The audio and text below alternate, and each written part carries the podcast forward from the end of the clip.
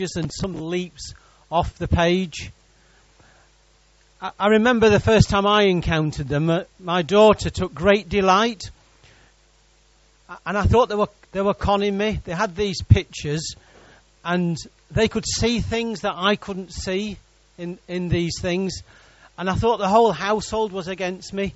They were talking about dinosaurs and birds and things, and I just couldn't see anything. And when I was studying for this uh, week's sermon, the, the word that the word that actually came to me was perspective, and and God asks us to have a different perspective on life. Just because you can't see something doesn't mean it's there, it's not there. And I remember the time when these things leapt off the page and I could see what other people could see. I was so relieved. But I still struggle with them now. You know, every now and then I look at one and I think, I can't really see it. But if, if I relax my mind and, uh, and if, if it comes off the page, I can see it. But, but there are so many truths in the Word of God that require us to, to move in faith, to move and believe that our God is always in control, that our God always loves us, that nothing can ever possibly happen in our lives without His authority, His um, assurance that He remains in control. And so often, that truth is opposed to where I stand.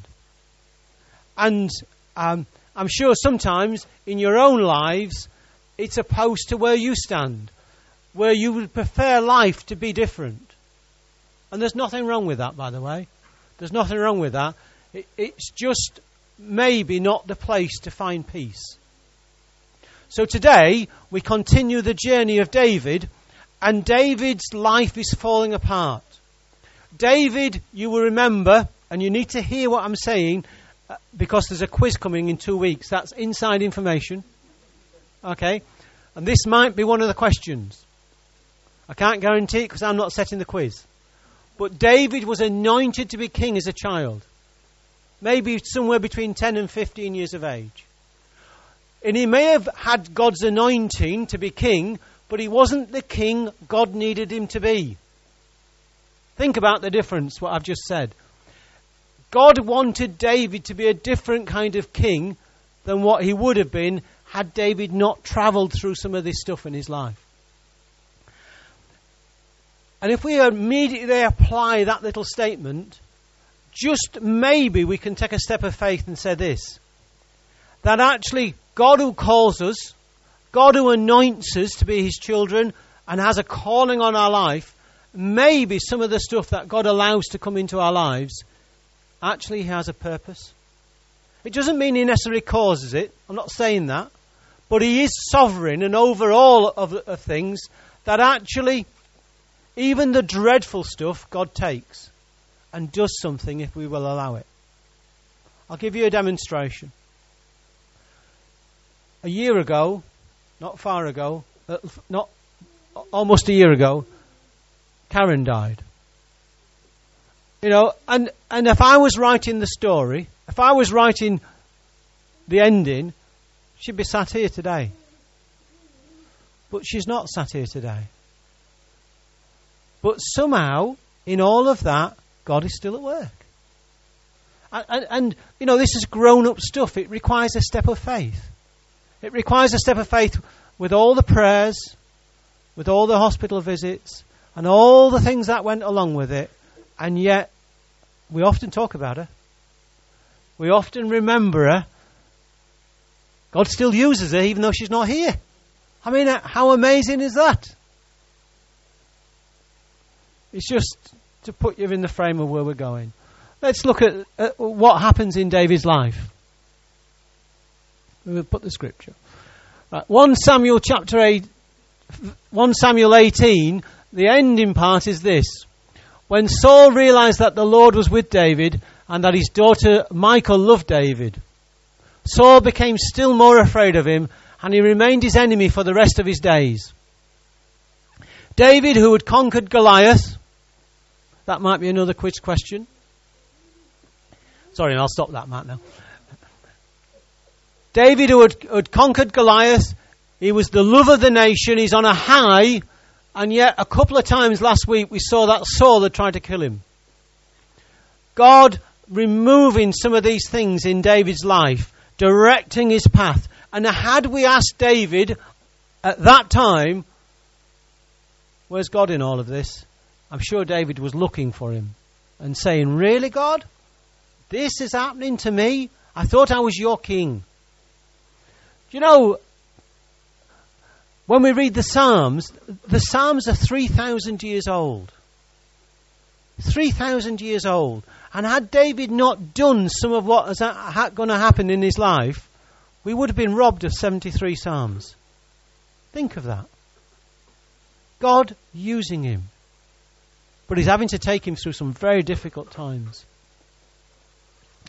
So Saul, the king, is afraid of the, of the future king. A young adult. Michal, uh, who remember last week, Michal was Saul's daughter, He'd been given to Saul, and Saul's thoughts were this either David might get killed, paying for the bride price, we won't go there again, or Michal will be a snare to David. She'll pull him down, trip him up in some way, she'll catch him. So as we enter chapter 19, let's see what happens. The Philistine commanders continue to go out to battle. And as often as they did, David met with more success than the rest of Saul's officers, and his name became well known. David becoming the love of the nation, the anointed of God, but Saul's jealousy is rising all the time. And so Saul comes clean now. He actually begins to orchestrate something to happen in David's life. And that something is, is death. He wants David off the scene. So Saul told his son Jonathan and all the attendants to kill David. I mean, I read that and I think this. What do they think? David's the champion. And yet the king gives an instruction, oh, uh, it's time to get rid of him. And they're caught between a rock and a hard place. They've got to follow the king. But what do they think?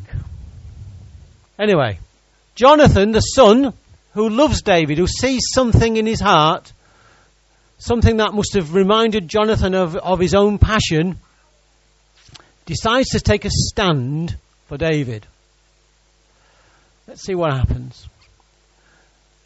Jonathan's warned David and he says, My father Saul is looking for a chance to kill you. Be on your guard tomorrow morning. Go into hiding and stay there. I will go out and stand with my father in the field where you are. I'll speak to him about you and will tell him what I find out. That's quite a brave step for Jonathan, by the way, to confront the king. And he's going to confront him with three questions. And the three questions are really important. And when we come out of Samuel today, David asked the same three questions. Watch what Jonathan asks his dad. Jonathan spoke well of David to Saul, his father, and said to him, Let not the king do wrong to his servant David. He's not, he has not wronged you, and what he has done has benefited you greatly. All the victories that David is encountering with the Philistines, from the moment he defeated the giant, the nation has been prosperous. It's been pushing the Philistines back. Saul, remember the, the ladies were, were, were singing that Saul had killed the thousands? His own reputation was attached to David. Everything that David did, he was a faithful servant. A faithful servant. Move on.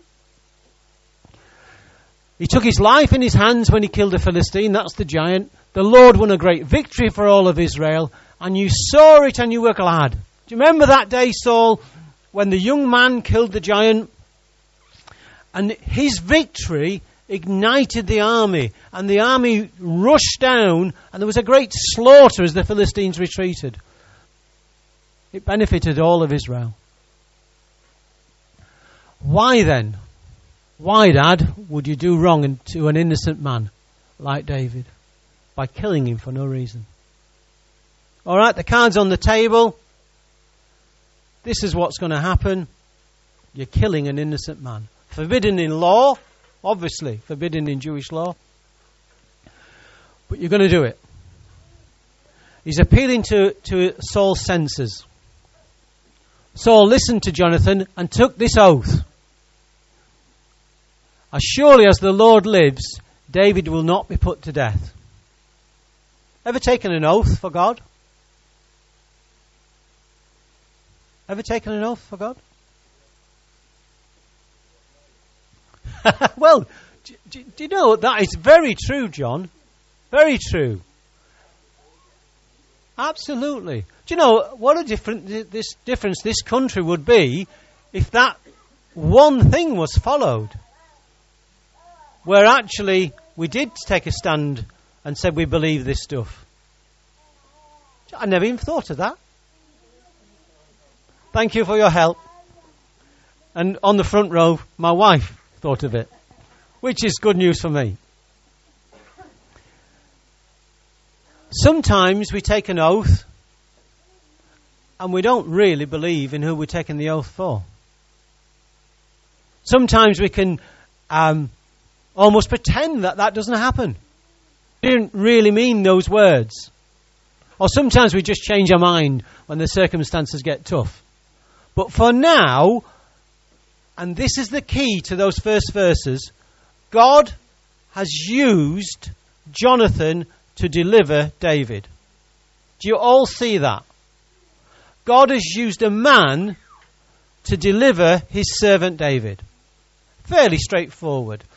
Son talks to dad, dad withdraws the, um, the hit on David, for modern language. Okay. If that ended there, short sermon, Jack is happy. It doesn't end. Move on. Okay. So Jonathan called David and told him the whole conversation. He brought him to Saul, and David was with Saul as before. However, verse 8 follows verse 7. Once more, war broke out, and David went out and fought the Philistines, and he struck them with such force that they fled before him. God anointing him in battle, the, the, um, the victory is assured again through this young man. Move him on. But an evil spirit from the Lord came on Saul as he was sitting in his house with his spear in his hand while David was playing the lyre, the harp. One's got a spear, who stayed at home in the battle, by the way. The other's got the harp, who had just been out to do the war. Saul tried to pin him to the wall with his spear. But David eluded him as Saul drove the spear into the wall. What happened to your oath? That didn't last too long, did it? I thought Saul had sworn on oath that he would not kill David. So, who rescued David in that situation? Some say God. All saying God. Do you think David played a part? He moved out the way. Yeah. Do you know what? Sometimes, sometimes we've got to do something. Sometimes, actually, God does everything. But sometimes you and I have got to get out of the way. And that can mess with your head a bit, really. What would have happened had David stood there? Would the spear have gone, stop, fall down? We don't know, do we? But I'll tell you this much David eluded him. Did God show David what was going to happen? Maybe if you were playing the harp in front of a king who had previously twi- twice tried to throw a javelin at you, you might keep an eye on him or be, or be looking in the mirror over your shoulder. It probably would be sensible. But somehow, the king, and I would believe this, that Saul was probably a good shot with a spear. If your life depends on it and you regularly go out to war, you're going to practice that art. And so maybe there's a bit of God in that Maybe there's a bit of David in that. I think actually both of them are in that. That David and God did that. But look at what it says. It ends on that verse. That night, David made good his escape. He didn't sit back around and say, I know, God's always going to save me. I'll just keep playing the harp. He took matters into his own hands. Sometimes Christians can throw the brains out the window. I don't like that. Don't do that. You know, you've got intelligence. Sometimes you've just got to put a bit of common sense in play. David, it's not good for you to be around Saul. Get out the way. What does Saul do? Move on. Right, verse 11. Saul sent men to David's house to watch it, to watch it and to kill him in the morning. You've got to give Saul credit. He's determined, isn't he? You know, he's a sort of focused sort of chap. But Michal, David's wife, warned him, if you don't run for your life tonight, tomorrow you'll be killed. Okay. So Michal let David down through a window and he fled and escaped. Once again, David has to do something. Who rescued David? Michal. I agree, behind the scenes, God's at work. Absolutely. He's always at work. Nothing can happen to David unless God allows it to happen. But Michal plays a massive part. I would suggest this to you look. In the first instance, a man rescued uh, David, Jonathan. In the second instance, David rescued David. And in the third instance, a woman. Yes, he'll even use a woman. That was for Paul Simpson. He'll even use a woman to rescue a man. Anyone want to challenge me on that? Happy with that so far? All of you look happy. None of you throwing spears at me as I turn my back. That's good news. So, what does Michal do? Michal's in a bit of a pickle now. There are these people outside the house wanting to kill her husband. Her dad's the king. Let's see what Michal can do. She comes up with a ruse. Then Michal took an idol. What's an idol?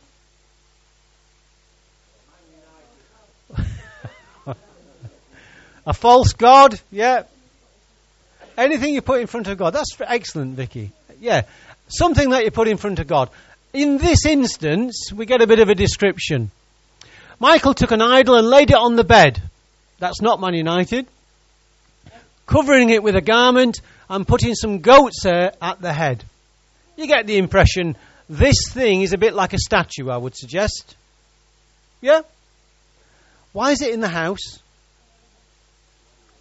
Why is David allowed that in the house?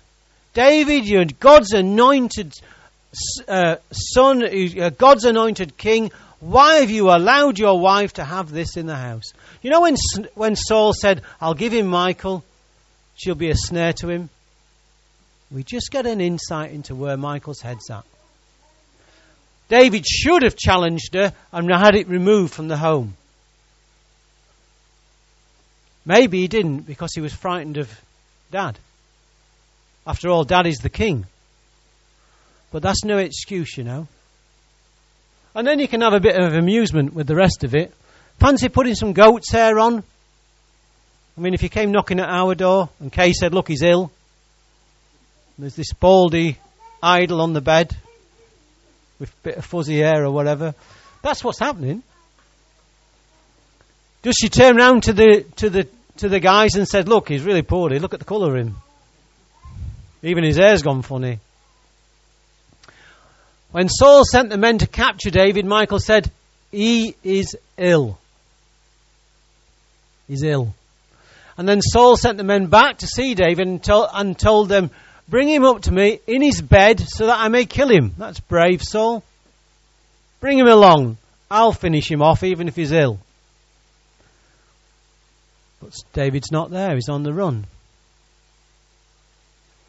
But when the men entered, there was an idol in the bed, and at the head was some goat's hair. Saul said to Michal, Why did you deceive me like this and send my enemy away so that he escaped? And Michal told him, he said to me, Let me get away. Why should I kill you? Did David say that? Do you know there's lies in the Bible? You've just read one. There's lies in the Bible. Is that, is that like a white lie? Have you read that one? Ever done it? I'm looking at your faces now, okay? Fibbing. Michal fibbed. It's in the Bible. I want to show you something from that passage. Can we put the next scripture up for me, Graham, please?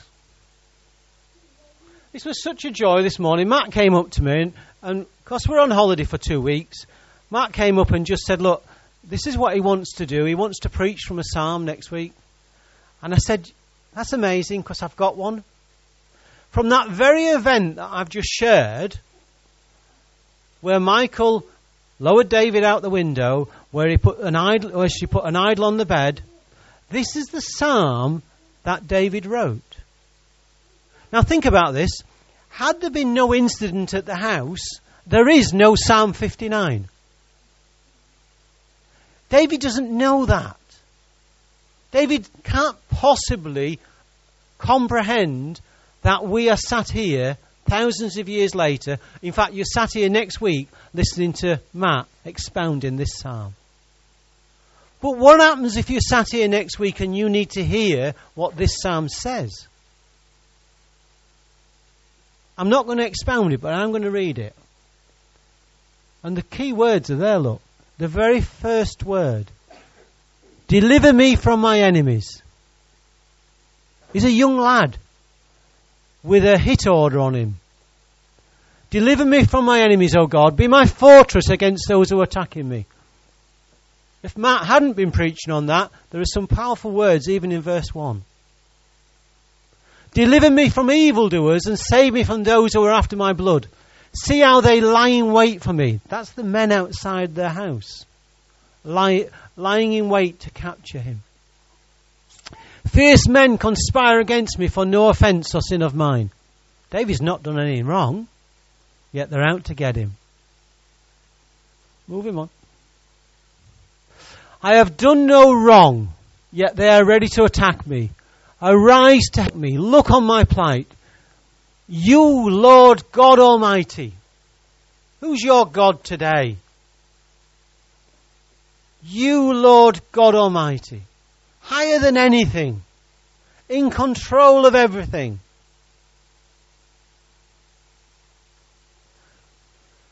You are God of Israel. You're the God who caused a nation to come into being and then actually took it into captivity and then brought it out of captivity. Really, God? These guys outside the house think that they're going to threaten my life. But you did all this. You did all this. There's no need to panic. You're in control. I'll come out of it because I don't want to rob Matt of what he's doing. Let's pick it up after the event.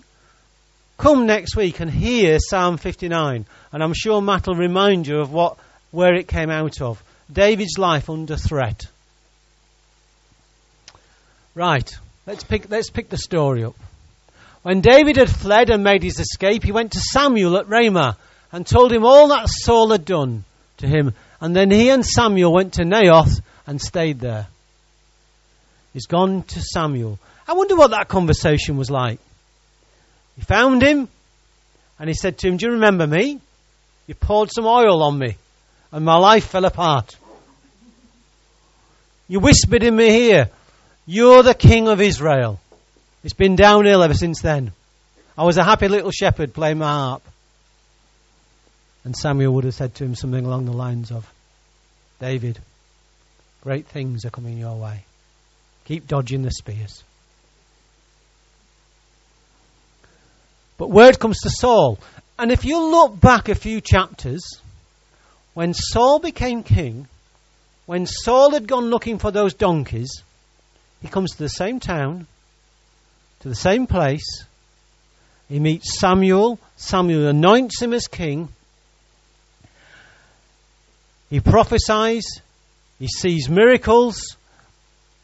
He knows he's had the confirmation that he was king. And then from that moment onwards, Saul could have walked in victory, but he didn't. He didn't go where God wanted him to do to be, and he didn't behave how he was supposed to behave. There's an irony there, where David is now with Samuel, Saul had previously been with Samuel. David has the Spirit of God dwelling on him, Saul has lost the Spirit dwelling on him. Move it on, please, Graham. So Saul knows where he is, so he sent men to capture him. This, the man who made an oath that he was not going to kill him. But when they saw a group of prophets prophesying with Samuel standing there as their leader, the Spirit of God came on Saul's men, and they also prophesied. Saul was told about it, and he sent more men, and they prophesied too. Saul sent men a third time, and they also prophesied. That must have been some sight. They're going to get him, and each time they come anywhere near him, they're just coming under the Spirit's anointing. They can't do anything. That's not an excuse for that sort of behavior in church today. So don't panic. Right? Don't go, let your head go there. This is Old Testament. Move it on. Finally, he himself left for Ramah and went to the great cistern at, at. And he asked, Where are Samuel and David? Over in Naioth at Ramah, they said. And Saul, so went, so Saul went to Naioth at Ramah but the Spirit of God came even on him, and he walked along prophesying until he came to Naioth. When he, when he was called to be king, that's what had happened. He was given this gift, this evidence that the Spirit was on him. Now the Spirit is on him again, and he cannot do what he wants to do. Do not panic when you see the next verse. He stripped off his garments. It's not going to happen. Right? He stripped off his garments, and he too prophesied in Samuel's presence. He lay naked all that day and all that night. And this is why the people say, Is Saul also amongst the prophets? What a sight that must have been. Well, I'm not on about that site, but what I mean is, what I'm, no, listen, what I'm on about is, is he'd set out to do something, and God Himself had interrupted it. So who rescued David that day? God. Yes, sir.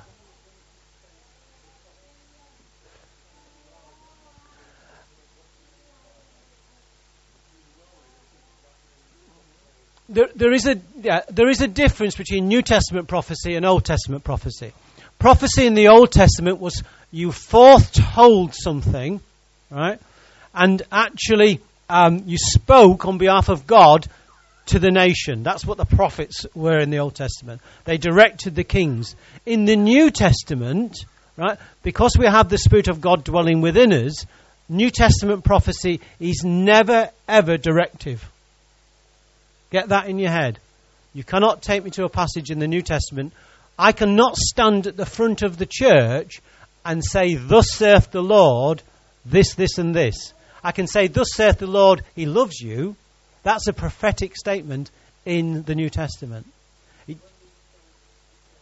yep. They would probably have been praising God. But, but praising God to such an extent that actually they don't normally do that. They're anointed for a particular thing, but the anointing is so powerful they can't behave normally. There's none of that in the New Testament you, you are you because the Spirit dwells within us. You actually are in control of the Spirit. You decide what you're going to say. It's it's true. It's true. I can do a good Bible study on it. It's, it's very true. And there's a lot of misunderstanding because people take Old Testament scriptures, put it into the New Testament. You can't do that. We are now the temple of the Holy Spirit prophecy will edify, build up. New Testament prophecy will always edify the church. It doesn't direct the church, it edifies the church. But in this instance, uh, the, the key thing is this the Spirit is upon the people.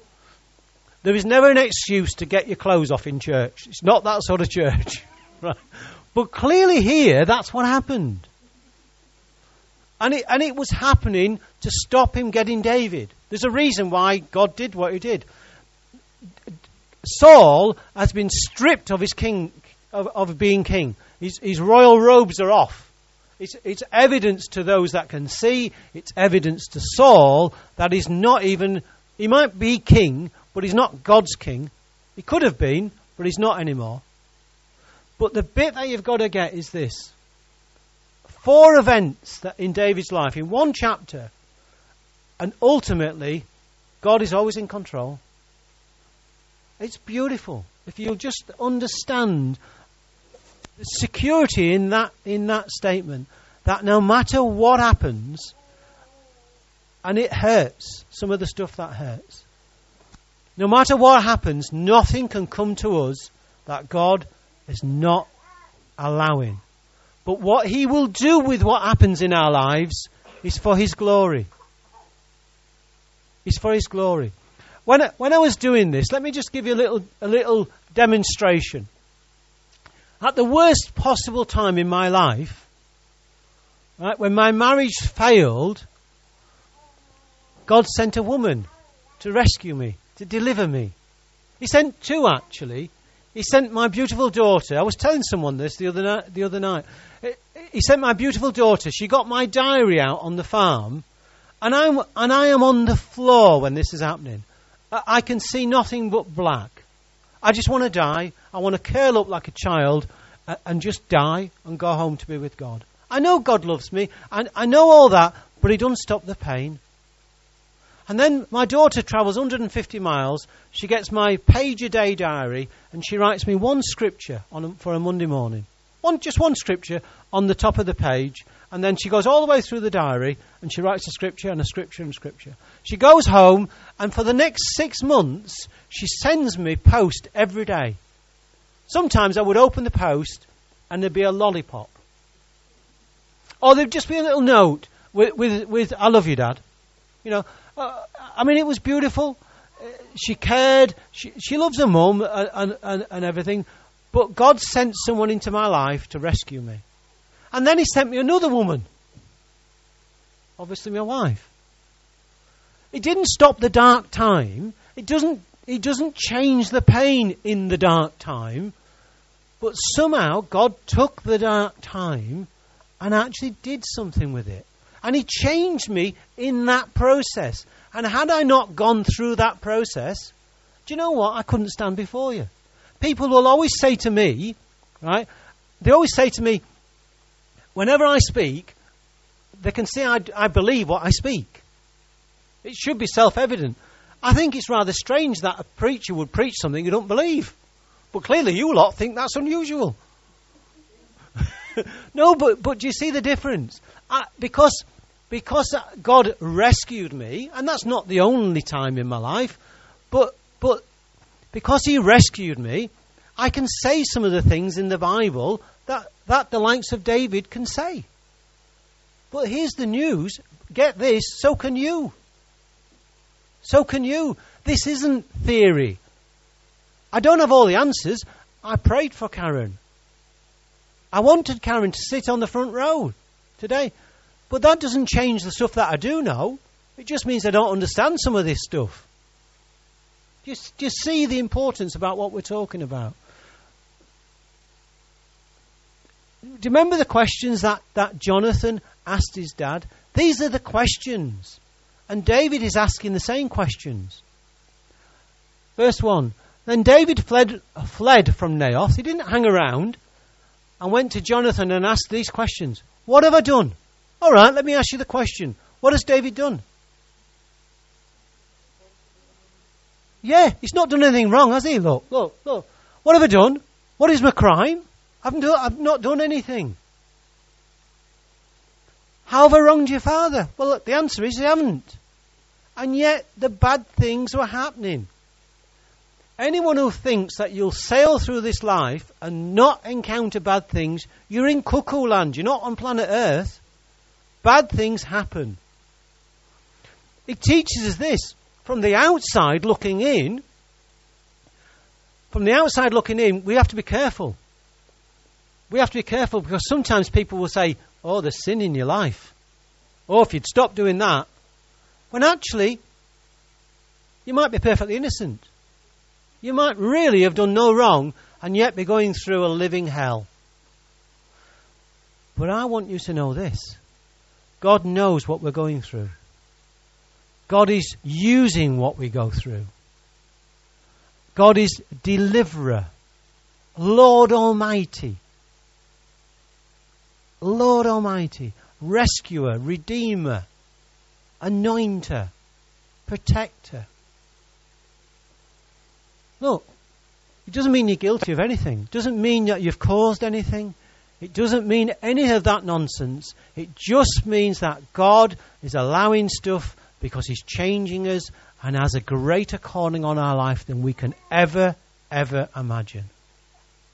Ever imagine.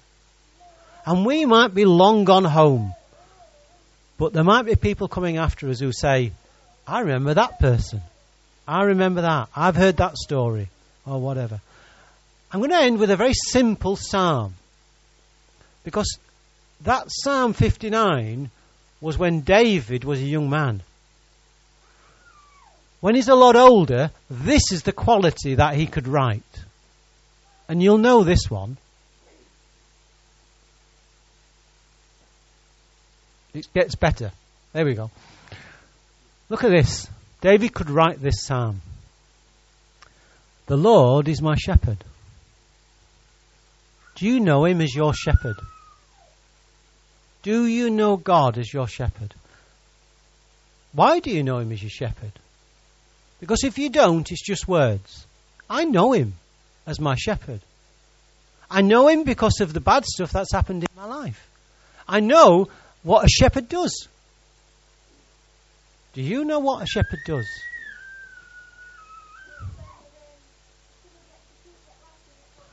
Fantastic, yeah. A shepherd will go and find those that are lost. What else does a shepherd do? He protects you. Right? This is our God. See, David can put the word my in the front. The Lord is my shepherd. You only know you need protection when someone comes along and wants to eat you. What else might a shepherd do?